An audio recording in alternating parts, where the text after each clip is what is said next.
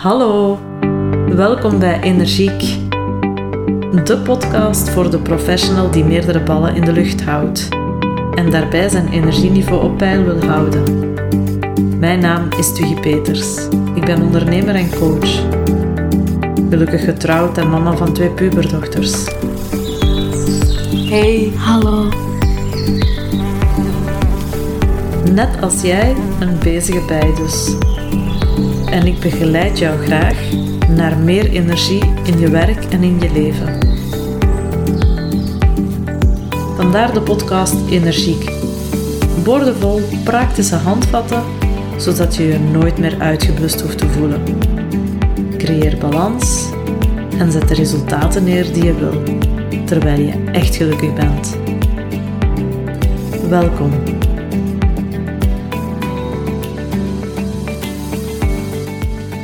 Hier sta ik dan, voor de deur van een splinternieuw kantoor. Mijn nieuw kantoor. Met op het naambordje in grote sierlijke letters Sophie de Bakker, marketingdirecteur. Ik open de deur van mijn nieuw bureau. Mijn maag krimpt en mijn hart jaagt door mijn keel. Ik kijk naar mijn collega's en bedenk me dat het niet lang zal duren voor ze ontdekken dat ik hier niet thuis hoor, dat ik niet capabel ben voor deze job. Marketingdirecteur, ik? Na tien jaar dienst en uitstekende evaluaties kreeg ik dan eindelijk promotie. Natuurlijk was ik laaiend enthousiast en heb ik uitbundig ja gezegd. Maar waar had ik in godsnaam met mijn gedachten gezeten? Het is toch voor iedereen duidelijk dat ik deze promotie niet verdien. Recent heb ik geadviseerd om bepaalde klanten een maandabonnement aan te bieden, ter vervanging van de bestaande ad hoc samenwerking. Op deze manier heeft het bedrijf een inkomstengarantie van 75.000 euro per maand. Maar dit kon iedereen bedenken. Het was ook geen groot werk. De klanten waren er al en het feit dat ze akkoord gingen met deze nieuwe vorm van samenwerken is helemaal niet aan mij te danken. Ik heb amper wat geadviseerd en gecoördineerd. En toch krijg ik nu promotie. Ik die helemaal niets kan. Het zal ook niet lang duren voordat iedereen dat beseft en ontdekt dat ik één grote bedrieger ben. Ik neem een besluit.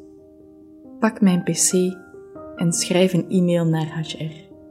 En zo weiger ik met één druk op de knop mijn droomjob.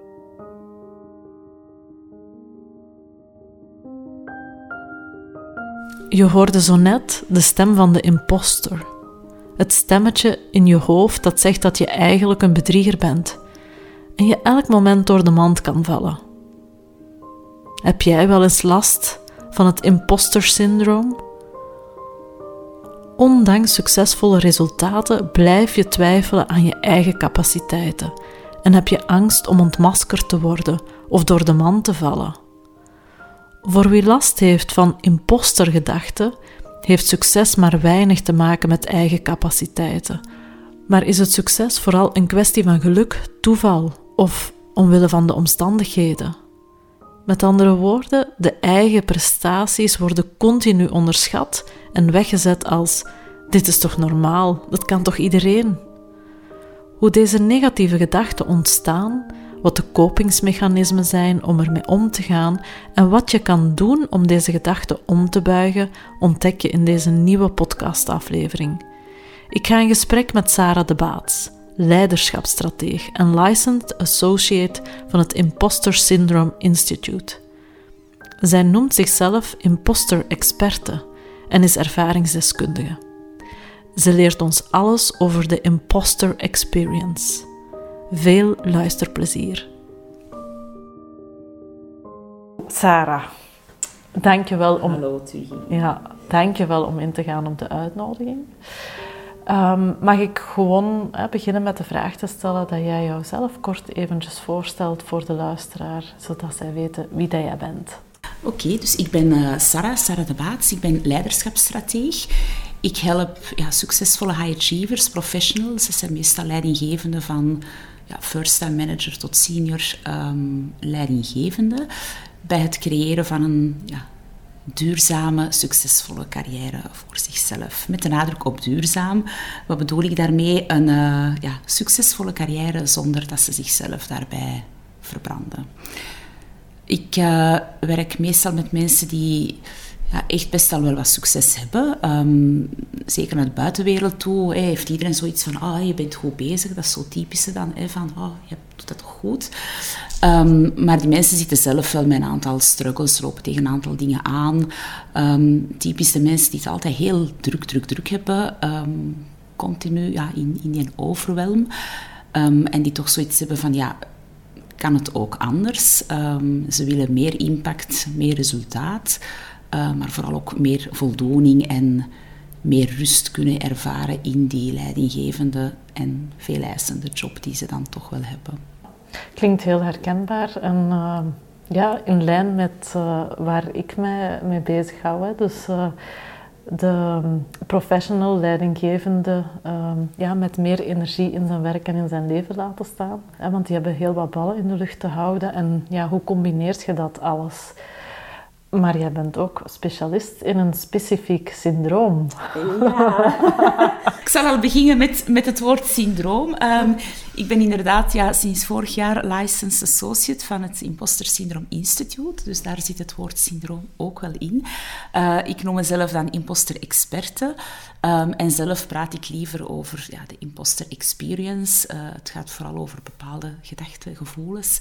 Um, het is zeker geen ziektebeeld. Het heeft ook niks te maken met een laag zelfbeeld of al die zaken. Het is echt een bepaalde ervaring die hoogopgeleide, heel competente mensen in bedrijfsleven hebben in een bepaalde context. Dus het is echt wel een ja, fenomeen, hè, want dat hoor je ook vaak, het imposterfenomen hoor je ook regelmatig. Dus is, ja, het is echt iets heel contextafhankelijk. Het is niet dat je dat altijd bent of niet bent.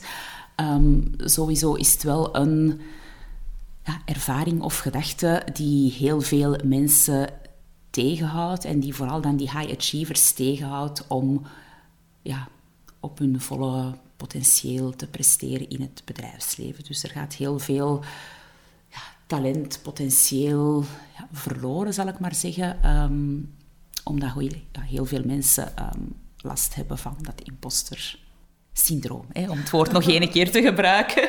Voor de rest ga ik het niet meer uh, zo benoemen. Nee, imposter experience. Hè? Ja. Dat is mooi uitgedrukt. Ja. Maar wat is dat precies, een imposter experience? Ja. Het is vooral het is, ja, een gevoel dat mensen inderdaad hebben. Een, een gevoel getriggerd door ja, heel veel negatieve gedachten die ze in hun hoofd uh, halen. En het is eigenlijk de, de grote gap tussen ja, de inschatting die ze voor zichzelf maken van hey, competenties, ervaring die ze hebben, ten opzichte van hoe de buitenwereld hen ziet. Hè. Want de, de, buitenwereld, heeft dan, de buitenwereld excuseer, uh, heeft dan wel zoiets van... Ah ja, dat is iemand hey, hoog opgeleid, heel veel ervaring, extra cursussen, opleidingen, nog een master hier en daar erbij gedaan.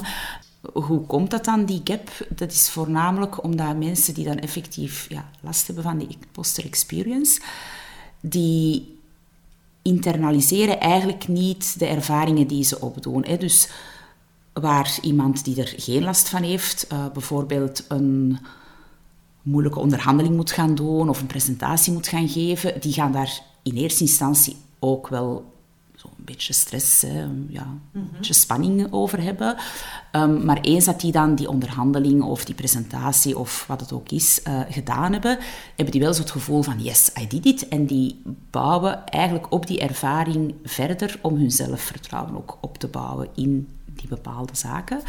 Terwijl mensen die dan meer last hebben van imposter experience, die hebben ook die stress vooraf, hè, want die denken ook van, oei, ga ik dat wel goed doen? En, en ik heb dat nog niet gedaan, heb ik wel genoeg ervaring? En die hebben ja, heel veel en ook meer van die negatieve gedachten. Die hebben dan die onderhandeling of die presentatie. En daarna hebben die in plaats van een, yes, ik heb dat hier gedaan. Hè, en ja, ja, building confidence, hè, een confidence boost.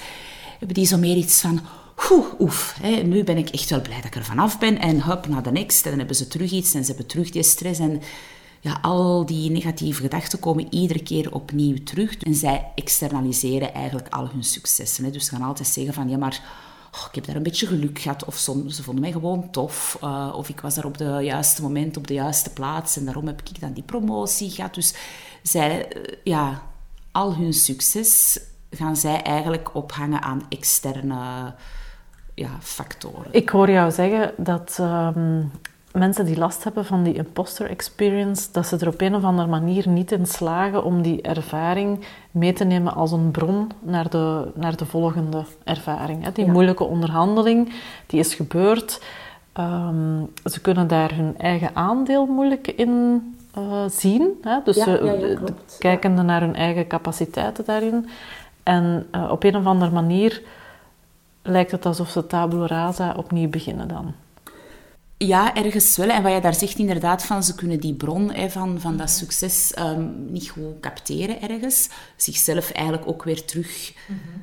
ja, klein houden in taalgebruik dan. Um, het is normaal. Hè. Als ik dat kan, kan iedereen dat toch ook. Zo van, het is toch, ik ben hier toch niks abnormaal aan het doen.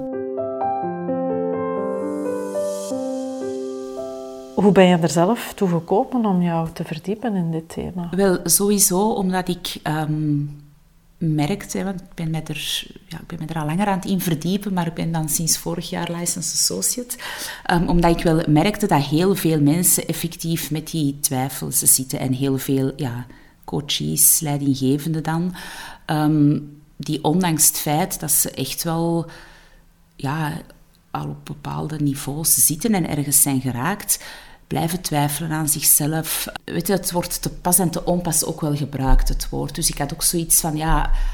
Er wordt ook vaak gezegd van, ja, maar een beetje stress voor een bepaalde... Dan terug even naar die presentatie dat je moet geven en zo, dat is ook wel goed. Dus er wordt ook wel vaak gezegd van, ja, maar die impostergedachte moet niet onnozel doen, dat is normaal. Um, om dan even terug te komen naar het begin, ja, zo'n beetje spanning voor dat je een bepaalde prestatie moet doen. Dat hebben topsporters ook. Maar je moet daar wel op kunnen voortbouwen. En als je dat niet doet, ja, dan is het niet. Dat is normaal. Hè? Want als je dat dan tegen iemand zegt dat effectief zoiets heeft van ja, maar ik heb dat elke keer opnieuw en opnieuw en opnieuw. Ja, dan is dat voor hen nog zo een extra slag in het gezicht. Want dan hebben ze nog meer zoiets van oei, iedereen vindt dat normaal en ik ben dan niet normaal. Hè? Dus um, ja, vandaar dat ik wel belangrijk vond om mij daarin in te verdiepen en om daar ook meer ja, voor mijzelf in te gaan zien van wat is het wel, wat is het niet en hoe kun je daar gericht mensen ja, in begeleiden dan ook naar, naar resultaten toe en naar meer rust in hun leidinggevende rol. Ja, vaak is het zo dat mensen die uh, zich specialiseren in iets, uh, in een bepaald thema, zoals ik mij richt op meer energie in je werk en je leven, dat is een, dat is een thema dat als een rode draad door mijn eigen leven gaat. Van hoe behoud ik mijn energie hoog? Vaak ehm, is dat ook een aanleiding waarom iemand ja, zich specialiseert in die richting. Is het iets wat je ook bij jezelf ervaren hebt, uh, imposter? En hoe ben je er dan zelf mee omgegaan? Of wat heeft jou misschien geholpen in heel dat proces? Ja, ik heb zelf twintig jaar in het bedrijfsleven gestaan, zowel in professionele als in leidinggevende uh, functies. En ik heb op een bepaald moment, en ik had toen al, ja, denk ik, een, een ja, toch al meer dan tien jaar ervaring en effectief zo, ja, je begint ergens en ik was aan in consultancy begonnen, je groeit door, je rolt daarin en, en dat gaat goed. En, en ja, dat is een beetje go with the flow. Ja, ik ben op een bepaald moment in mijn carrière geswitcht van, van sector. Maar op zich, mijn ervaring en mijn competenties die ik in mijn vorige jobs had opgedaan, die waren perfect ja, overdraagbaar naar mijn nieuwe job. Ik had ook een super tof sollicitatiegesprek gehad en ik had zoiets van, ja, ik wou dan effectief naar die modesector. Um, en op een bepaald moment, hè, ik was dan gestart en heel veel, ik merkte heel snel van, al die ideeën, ik kreeg zo heel vaak nee, dat gaat niet. Of dat hebben we al gedaan, of dat is hier anders, of het is dit of is dat. Je hebt wel een aantal zaken die dat je effectief niet weet. Hè. Dat kunnen dan afkortingen zijn, maar ook bepaalde klantendossiers die dat je nog niet kent. Of, allez, je hebt gewoon bepaalde kennis nog niet. En dat is op zich heel normaal dat je die niet hebt. Maar ik had zo voor mezelf wel ja, het idee van ik mag dat hier niet vragen, ik mag dat niet zeggen, ik moet alles weten. Als je in een vergadering zit, ja, ik moet hier altijd alle antwoorden hebben. Dat was niet altijd. Ehm, en dan is dat bij mij wel beginnen spelen. Hè. Dan effectief ja, heel hard beginnen werken om de verkeerde redenen dan en op een, op een verkeerde manier ook. Ehm, en tegelijkertijd mezelf ja, letterlijk en figuurlijk beginnen onzichtbaar maken. Zowel ja, fysiek bij wijze van spreken als ja, mentaal, dat ik ook zowel aan het deconnecteren was een beetje van, van die job. Um, waardoor ik daar op een bepaald moment effectief wel ben uitgevallen. En als je vraagt van hoe ben je daar dan uitgeraakt, hoe ben je daar doorgeraakt, ik ben heel snel zelf naar een coach gegaan. Uh, ik ben eventjes naar een psycholoog gegaan, maar daar had ik zoiets van, ja, dat helpt mij hier niet. Ik had eigenlijk niet echt ja, trauma's of dingen uit het verleden dat moesten opgelost worden of whatever. Dus ja, ik, ik voelde daar zo van, ja, eigenlijk, ik weet niet, ik kan hier nog een heel jaar zitten, maar dat gaat mij niet, dat gaat mij niet vooruit helpen. En ik wou wel vooruit. Um, en dat is dan iets dat ik ook weer ja, gemeenschappelijk heb met de klanten die ik nu zelf heb. Die willen allemaal wel vooruit, die willen groeien, die willen hè, meer impact, meer resultaat. Dus ik had ook zoiets van, ik wil wel vooruit. Ik ben dan bij een coach terechtgekomen en daar zijn dan eigenlijk heel veel... Ja, van die patronen en gedachten en effectief die negatieve dialogen en impostergedachten die je continu tegen jezelf aan het zeggen bent, um, naar boven gekomen. Ik ga helemaal niet zeggen dat ik dat nu niet meer heb, maar ik kan nu heel snel shiften naar, oké, goed, er gaat hier ergens een triggerke aan en ik weet nu heel snel van, oké, Sarah, dat is maar gewoon die trigger, ik weet dat nu en ik kan heel snel shiften naar gewoon, ja, dan andere gedachten denken die mij wel vooruit helpen. Want uiteindelijk gaat het daarover bij ja, transformatie van gedrag dan. Um, het is echt jezelf ja, aanleren en trainen van hoe kan je van al die gedachten, waardoor dat je jezelf tegenhoudt, waarvoor, waardoor dat je zelf eigenlijk een, een innerlijk plafond oplegt, hoe kan je van die gedachten shiften naar gedachten die je wel vooruit helpen, waardoor je meer impact gaat hebben, waardoor je meer, meer voldoening gaat hebben in je job en ook vooral meer rust gaat ervaren in je job.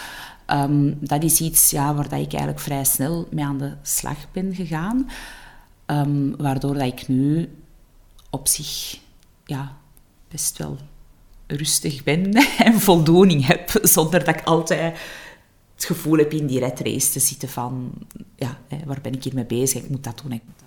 Hoor in jouw verhaal heel, ehm, heel mooi wat je al een aantal keren hebt aangegeven. Het is ook heel erg contextgebonden. Hè? Dus ik hoor in jouw verhaal dat het werkelijk uh, de context is waarin dat je terechtgekomen bent die het getriggerd heeft. Ja. ja. dus eh, een andere manier van werken, um, ja, nieuwe eigenlijk procedures, hoor ik jou zeggen. Hè? Het kan eh, van alles zijn, ja, ja, ja. ja. Um, maar het is effectief, hè, wat je, het is heel sterk contextgebonden.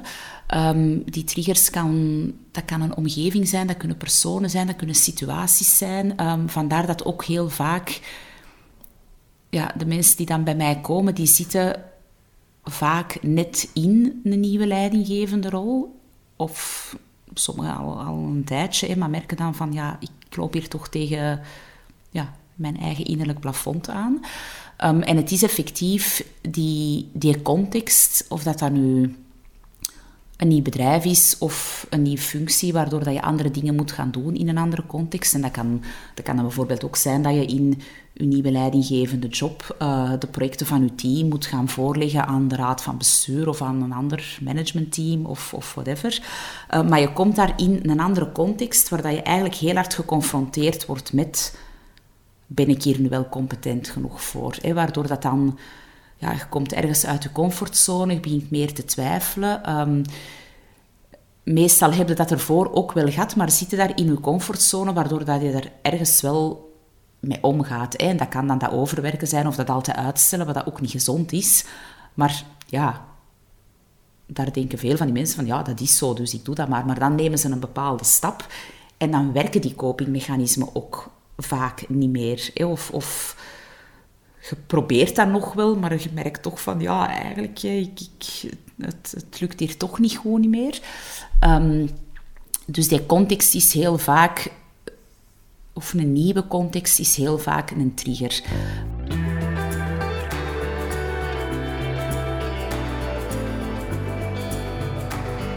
je hebt, je hebt dan type high achievers die dan effectief heel goed zijn in een bepaalde richting. Hè. Ze, ze zijn effectief dan misschien door hun studies ook gewalst. Um, ze hebben een bepaalde expertise en, en als zij dan van die expertrol vaak ineens op een bepaald moment naar een leidinggevende rol gaan. Omdat ze dat dan, ja, voor hen is dat dan het moment hè, dat ze uit hun comfortzone gaan, keihard beginnen twijfelen aan hun competenties. Op het moment dat zij dan in die leidinggevende rol komen, gaan ze eigenlijk al wat ze in het verleden hebben gedaan ook ergens minimaliseren. Dus ze willen dat dan ja, ook weer allemaal heel goed doen en ze willen dat dan ook allemaal zelf vooral heel goed doen. Waardoor dat ze dan ook weer ja, tegen hun eigen grenzen aanlopen op een bepaald moment.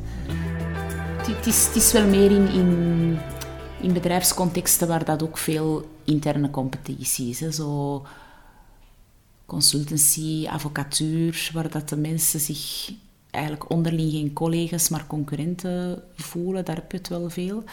Um, en ook in omgevingen waar dat de verandering ja, heel snel op elkaar volgt. Dus alles qua science en tech. Ja. De, iemand met impostergedachte denkt van, oh, ik, ik die... Allee, dat stukje uit hun comfortzone, ja, als de context continu wijzigt en je hebt continu nieuwe ontwikkelingen, dan hebben zij dat ook wel vaak. Dat ze zoiets hebben van, oh, ik kan het hier niet meer, of ik ben niet goed genoeg, niet meer. Dus het is wel ergens ook meer sectorgebonden, denk ik. Of, ja.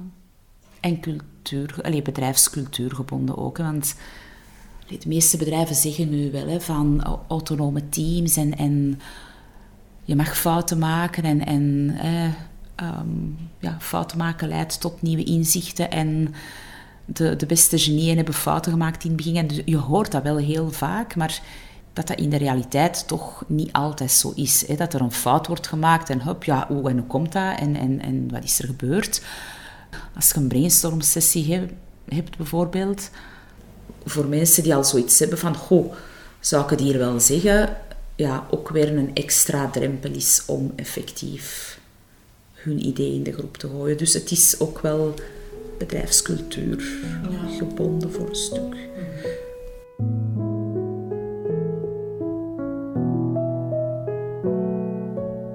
Welke copingstrategieën heeft de man of vrouw met imposter experience? Wel, er zijn er, er, zijn er vier grote die je kan onderscheiden. Um, je hebt een de, most obvious one, um, is heel hard gaan werken. Um, heel hard gaan werken vanuit ook weer die externe goedkeuring van anders gaan ze denken dat ik niet goed bezig ben. Hè. Er is zeker niks mis met hard werken. Als je weet van ik heb een deadline, ik ga er nu even voor. Hè, en, en ja, er zijn veel mensen die hard werken op een gezonde manier. Uh, wanneer, wanneer dat je continu hard aan het werken bent vanuit dat gevoel van anders gaat het niet goed genoeg zijn en dan kunnen ze tenminste niet zeggen dat ik mijn best niet heb gedaan, dan geeft dat ook weer heel veel ja, negatieve stress. Dus dat is één copingmechanisme dat je heel vaak uh, ziet. Een tweede, en dat merk je ook wel, um, is gaan uitstellen. In het bedrijfsleven heb je dan meestal wel ergens een externe deadline, waardoor dat je op een bepaald moment dan toch heel last minute bepaalde dingen moeten gaan doen. Uh, dat zijn zo typisch de mensen die zeggen van ja, maar ik ben zo, ik heb die deadlines wel nodig. En, en ja, maar dat is gewoon zo. Dus dat uitstellen, dat is ook een, een zelf aangeleerd mechanisme dat je uiteindelijk ja, dan, dan gebruikt. Ja, als je in een bedrijfscontext of ja, een of andere teamvorm ziet, dan heb je daar nog wel altijd ergens meestal iemand die je op een bepaald moment ja, accountable maakt van hè, dat moet hier nog gebeuren. Um, wat je daar dan bij zelfstandigen heel vaak ziet, is dat die gewoon niet in actie geraken, omdat ze dan ja, die externe triggers of deadlines niet altijd hebben en gewoon ja, niet starten. Gewoon blijven uitstellen, uitstellen, uitstellen en niet beginnen. Um, een derde mechanisme is, um, of een derde copingmechanisme, is dat je jezelf eigenlijk continu gaat saboteren. Um, wat bedoel ik daarmee? Dat je ook weer vanuit ja, iemand die, die die impostergedachten heeft, gaat eigenlijk zich altijd indekken vooraf. Hè. Dus die gaan zich indekken van stel dat toch niet goed is, dan kan ik zeggen dat ik hè, bij de overwerkers, ik heb wel goed mijn best gedaan, ik heb hard gewerkt. Mensen die dan gaan uitstellen, als dat dan toch goed afloopt, gaan die zoiets hebben van oh, ja, zie je wel, zeg, ik heb die deadlines nodig en, ik heb dat last minute uh, stressje en pushje nodig en het is gelukt. Lukt dat niet, dan kunnen ze voor, voor zichzelf direct een reden geven. Hè? Want dan geven ze zichzelf de reden van, ja, maar ik ben te laat begonnen, dus anders had het misschien wel gelukt. En, hè? Dus dat zijn dan zo de, de ja, verklaringen die ze voor zichzelf al proberen inbouwen. Um, bij de zelfsaboteurs dan, die gaan bijvoorbeeld, um, stel dat die willen ja, solliciteren voor een interne promotie, ik zeg nu zomaar iets. Um, en ze weten van de deadline is eind van de maand en het is begin van de maand.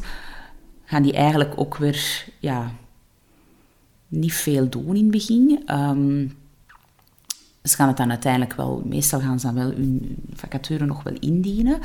Um, maar stel dat ze dan bijvoorbeeld een gesprek hebben, zit die zelfsabotage in de avond voor dat gesprek of voor een presentatie of voor een belangrijke onderhandeling heel laat opblijven of te laat komen. Of ook weer om voor zichzelf dan een reden te kunnen geven van, ah, maar ik was eigenlijk niet goed uitgerust. Ik was te laat, ik lag te laat in mijn bed.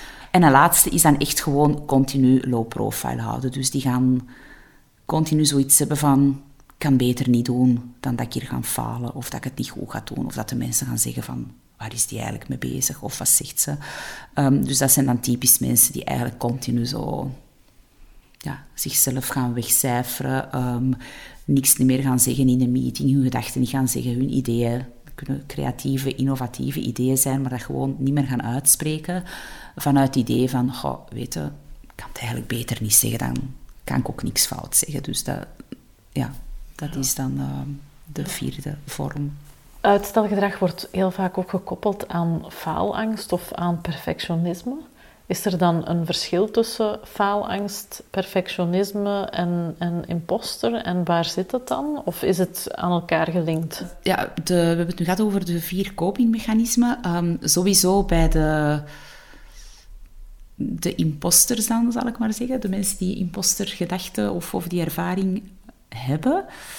Um, die kijken ook op een bepaalde manier naar hun competenties. En daar kan je ook weer verschillende ja, categorieën in onderscheiden, waarvan er één is van ik moet het perfect doen, hè, want anders is het niet goed genoeg. Dus dat zijn dan typisch degenen die altijd dan ja, hoorden van hey, ja, ja, 10 op 10 is goed, dus die blijven zorgen dat ze een 10 op 10 hebben. Um, dus dat zijn typisch de, de mensen die dan dat perfectionistische gedrag gaan, ja, gaan, gaan aankweken, aanleren. Um, en dan heb ik het hier effectief wel over ja, dat perfectionisme, ook weer vanuit een externe goedkeuring. Uh, want je hebt uiteraard ook nog perfectionisme vanuit je intrinsieke motivatie, waar dat je dan echt streeft naar ja, mastery, dat is iets totaal anders. Dus hier gaat het echt over dat perfectionisme vanuit... Um, wat dat dan ook bij, want je sprak ook over faalangst. Als je kijkt naar mensen ja, die dan die imposter experience hebben, ik, heb dat, ik spreek daar altijd over de drie FUS, en dat is dan wel in het Engels ook, maar die gaan heel moeilijk om met fear, failure en feedback. Feedback, ja, ervaren zij sowieso als, ik heb het niet goed gedaan. Hè. Zij zien dat niet als iets om, ja, u te laten groeien of om een bepaalde skill of competentie te ontwikkelen of whatever. Zij zien dat echt als gewoon keihard negatieve feedback. Ik heb het niet goed gedaan. Voor hen zijn dat ja, honderdduizend triggers die in hun hoofd aangaan van oei, ik krijg hier feedback. Um, veler effectief, ze hebben zichzelf altijd aangeleerd van ik mag hier niet falen, ik moet het altijd weten, ik moet het altijd kunnen. Um, en een derde is dan effectief die vier. Ze hebben eigenlijk altijd ergens onderliggend die angst om door de mand te vallen. Dus het, het hangt er heel hard. Eigenlijk zijn het symptomen van ja, die imposter experience, hoe dat mensen zich gaan gedragen. Um, want het is altijd effectief. Ze hebben altijd ergens ja, die fear of failure, um, fear of feedback. Zij kunnen het niet... ze kunnen het niet goed ontvangen, maar ze kunnen het ook niet geven. Want ook daar zitten zij dan altijd in... Ja, het, goed willen doen en er ook goed willen uitzien naar de anderen. Dus ze gaan eigenlijk ook nooit echt krachtige feedback geven. Daar gaan ze ook zo altijd wat tussen de lijntjes blijven van. Hè. Ik ga hier voorzichtig misschien iets zeggen, maar bo. Um, maar het hangt, er, ja, het hangt er heel sterk mee samen in de zin van eigenlijk is de, de impostergedachten en al wat je, je van denkpatroon hebt aangeleerd, um, waardoor dat je die impostergedachte hebt, leidt tot perfectionisme, faalangst, uitstelgedrag, zelfsabotage. Dus het is, ja, je zit continu met die negatieve interne dialogen in je hoofd. En ook al ja, lijkt er langs de buitenwereld aan, heel langs de buitenkant lijkt het succesvol, maar intern ja, zijn veel van die mensen vaak zo een heel klein beetje aan het sterven. dus is ja, daar een heel grote discrepantie eigenlijk tussen hoe ze zich voelen en wat dan de buitenwereld van hen denkt. Wat dat dan hun imposter experience ook nog weer eens vergroot. Hè? Want iedereen zegt dan ook altijd van, hé, je bent toch goed bezig, dus dat is dan nog een keer, hup, dubbelop. En ja, dat heeft eigenlijk continu een versterkend effect. Je hebt al aangegeven wat, wat jou uh, geholpen heeft. Um, wat zijn zo de manieren om ermee om te gaan? Of wat is, ja, wat is een, een strategie, een, een therapie, een uh, coachingmethodologie? Ja, ja een, therapie zou ik het niet noemen. Um, ik denk dat een eerste belangrijke stap um, is dat je begint te normaliseren. En dat is dan ook ja, deel van mijn missie om ja, er meer awareness gaan rond te creëren in bedrijven, omdat sowieso ja, als die awareness er is in bedrijven, kunnen er ook anders mee omgaan naar uw teams toe, uh, naar leidinggevenden toe, enzovoort, enzovoort. Dus een eerste belangrijke stap in hè, de rest van de strategie dan is praat erover. Hè. Gooi het gewoon in de groep. Um, durf je dat in eerste instantie niet in de bedrijfscontext waar dat je zit, zie dan of dat je ergens anders effectief, een coach of een ja, vriendin, ex-collega, um, uw partner, gelijk wie, maar dat je daar toch al over kan, kan praten. Ehm, dat je meer voelt van, oké, ik ben hier zeker niet de enige en er is ook een manier om eruit te geraken, hè, om uw impostergedachte dan te overwinnen. Um, dus dat is een hele belangrijke. Nu, als je vraagt naar wat is de methodologie, er zijn een aantal zaken die ik effectief in het begin meestal altijd wel laat doen. Ook niet altijd, want soms merk ik van... Sommige mensen weten dat gewoon ook al wel. Um, mensen die zich, waar dat bewustzijn nog, nog niet heel groot is, um, vraag ik in eerste instantie effectief altijd van wat zijn nu uw triggers? In welke context heb je dat? Kun je dat echt benoemen? Want vaak ja, is dat dan al een proces waar dat ze ook door moeten, want ze, ze, weten dat niet altijd. Van zodra dat je dat effectief wel weet, dat je heel goed kan pinpointen van oké, dat is in situatie X en misschien met persoon Y, dan weet je ook al wat dat je kan doen de volgende keer dat je in zo'n situatie komt. Hè? Want als je daar niet echt een, een goed zicht op hebt, dan kom je de volgende keer terug in die situatie en hoep, heel, hè, al je triggers gaan aan en je gedachten beginnen te spelen en ja, je bent vertrokken. Um, dus een belangrijk, ja, belangrijke stap is effectief om je triggers te gaan beginnen identificeren. Um, en dat kan dan effectief door, ja, door te gaan terugkijken naar bepaalde situaties um, die dat je dan al in een professionele context hebt meegemaakt. En dat je gaat kunnen zien van oké, ah ja, toen heb ik promotie gemaakt, dat je dat echt zo echt gaat, ja, echt gaat vanuit ja, metaview gaan kijken van oké, wat heb ik daar eigenlijk gedaan? Hè? En, en allee, dat succes heb ik dat effectief toegeëigend aan mezelf of niet? Dus al die zaken in kaart brengen is, is wel een hele goede om initieel al te doen. Wat dat dan ook een belangrijke is, is om te gaan zien van oké, wat zijn hier nu om, om echt realistisch naar uw competenties te gaan kijken. Um, dat helpt ook. Nu, dat zijn allemaal nog dingen om het in kaart te brengen. Hè. Um, als je dan gaat kijken naar wat kan je er dan effectief aan doen, dan is dat effectief stap voor stap, aangezien ja, dat actie de basis is om zelfvertrouwen te kweken, is dat om effectief te gaan zien van oké, wat zijn nu triggers, wat is de context, welke mensen, wat zeg je dan tegen jezelf en hoe helpen die je gedachten of hoe helpen die u niet, hè, want meestal is het in eerste instantie hoe helpen die u niet. Um, wat zou, je, wat zou je doen of hoe zou je aan handelen zonder die gedachten. Dus dat zijn allemaal dingen die initieel eerst worden in kaart gebracht. Om dan te gaan kijken naar wat, zijn nu, wat is nu uw individueel actieplan en hoe gaat je daar nu mee omgaan. Um, hoe ga je jezelf voorbereiden op bepaalde situaties waar je van jezelf weet dat je die triggers hebt. En hoe kun je dan die gedachten effectief overwinnen, zodanig dat je je gedrag daar niet meer volledig laat doorleiden, hè, door die negatieve gedachten. Dus dat is het proces. Nu, het is effectief een proces. Het is niet zo, um, kom aan, hij luistert eerst wel naar wat motivational talk en, en dan gaat dat wel lukken. Dat is zo'n quick win, dat eigenlijk bij mensen die dan al die impostergedachten hebben, eigenlijk voor hen nog meer bevestigt van, oh, oei, eigenlijk verergert dat eigenlijk hun impostergedachten. En dat kan misschien heel even een boost geven en dat kan misschien even een bepaalde meeting of een bepaald gesprek iets gemakkelijker laten gaan, als ik het zo mag zeggen. Ehm, maar je gaat daar niet echt je gedrag door veranderen op lange termijn. Want daar heb je echt wel, ja, daar heb je echt wel die transformatie voor nodig. En dat, dat heb je niet door een paar quick wins of tips en tricks. En ja, heel veel mensen vragen dat. Van, de tips, ja, er is geen tip van, doe nu even een dansje of, of ja, ik weet niet... Uh, ga je in bad zitten of dit of dat, dat, dat helpt allemaal niet. Um, je moet echt wel door dat proces. Dus het is, het is eerst een soort van mapping en in kaart brengen van ja, wat dat er dan bij bepaalde personen speelt. Um, om dan te gaan zien van, oké, wat is dan uw individueel actieplan en hoe gaan we daar stap voor stap naar werken. En ja, dat is dan een proces dat af en toe dan wel wat bijgestuurd moet worden, want sommige dingen gaan je zien van oké, dat werkt, dat werkt niet. Hoe reageren die mensen daarop? Uw omgeving gaat ook wel op een bepaald moment een verandering zien. Ehm, en dat is dan wel fijn dat je daar ook positieve ervaringen uithaalt om dan weer verder op te bouwen. Oké. We zijn zo een beetje aan het einde gekomen.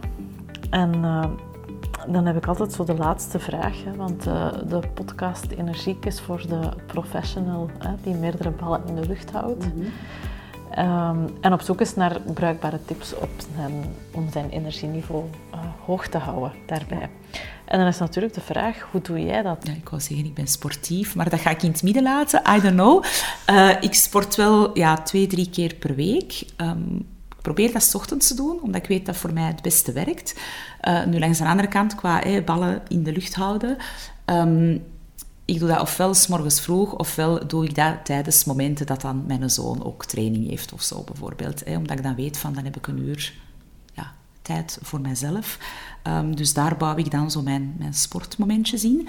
Ik plan dat ook wel effectief in. Dus dat is niet zo iets dat er dan ja, Misschien nog ergens tussen kan ik plan dat effectief wel in, zoals een meeting of een coachinggesprek of whatever. Um, dus enerzijds sporten. Um, een tweede is, en dat heb ik dan ook geleerd om ja, dat voor mezelf in te bouwen.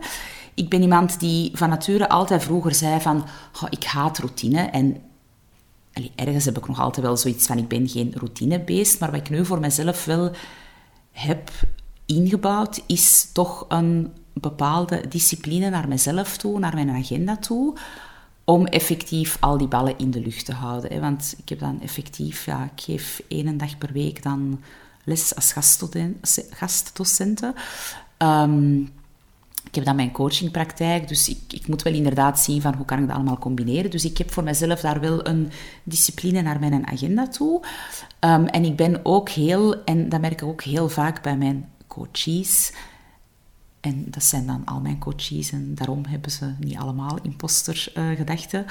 Uh, um, maar ik ben ook heel um, ja, trouw geworden aan de afspraken die ik met mezelf maak. Terwijl dat dat vroeger zeker niet altijd het geval was. Dat ik veel minder ja, mijn, mijn grenzen aangaf. En nu heb ik echt wel zoiets van, oké, een afspraak met mezelf is even belangrijk als een afspraak met iemand anders. En ik merk dat ik daar wel heel veel positief effect van ervaar naar alle ballen in de lucht houden. Ja, oké. Okay. Dankjewel. Graag gedaan. Een boek of zo rond imposter. Heb je daar nog tips over? Een goed boek? De dame die het Imposter Syndrome Instituut heeft opgericht, dat is Valerie Jong. Zij is al ja, 30 jaar met de thematiek bezig. Zij heeft ook al die competenstypes um, ja, in kaart gebracht. Uh, ze heeft daar heel veel research uh, over gedaan. Zij heeft ook die copingstrategieën in kaart gebracht. En zij heeft er een boek over. En dat boek is The Secret Thoughts of Successful Women. Uh, door Valerie Jongden. Dus dat is wel een heel goed boek. Verder, misschien niet specifiek over imposter syndroom, maar wat ik zelf ook wel een heel goed boek vond. The Confidence Code van Cathy Kay en Claire Chipman. Ja, dat boek gaat vooral, en ik wil, ik wil zeker niet, want imposter experience of phenomenon is ook iets dat mannen zeker wel kunnen ervaren.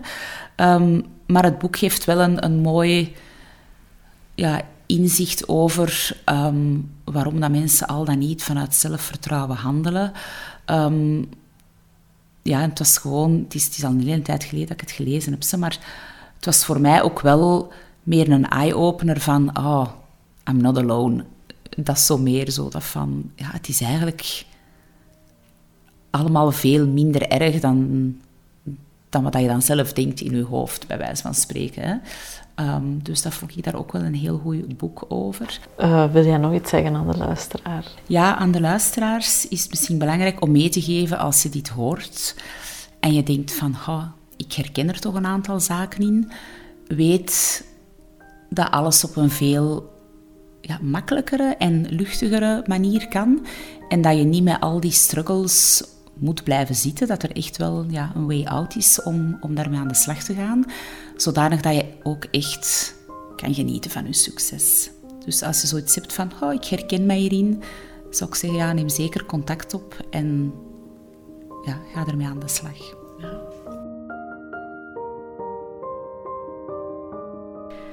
Herken jij jouzelf in dit verhaal? Heb je wel eens last van deze imposter experience en wil je graag meer inzicht in de positieve intentie van deze innerlijke stem, zodat je de imposter in jou wat tot rust kan brengen en terug met meer energie in je werk en in je leven kan staan? Neem contact op.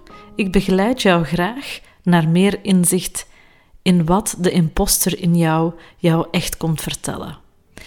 Je kan me bereiken via twiggy.energy-coach.be. En graag tot de volgende aflevering. Dag.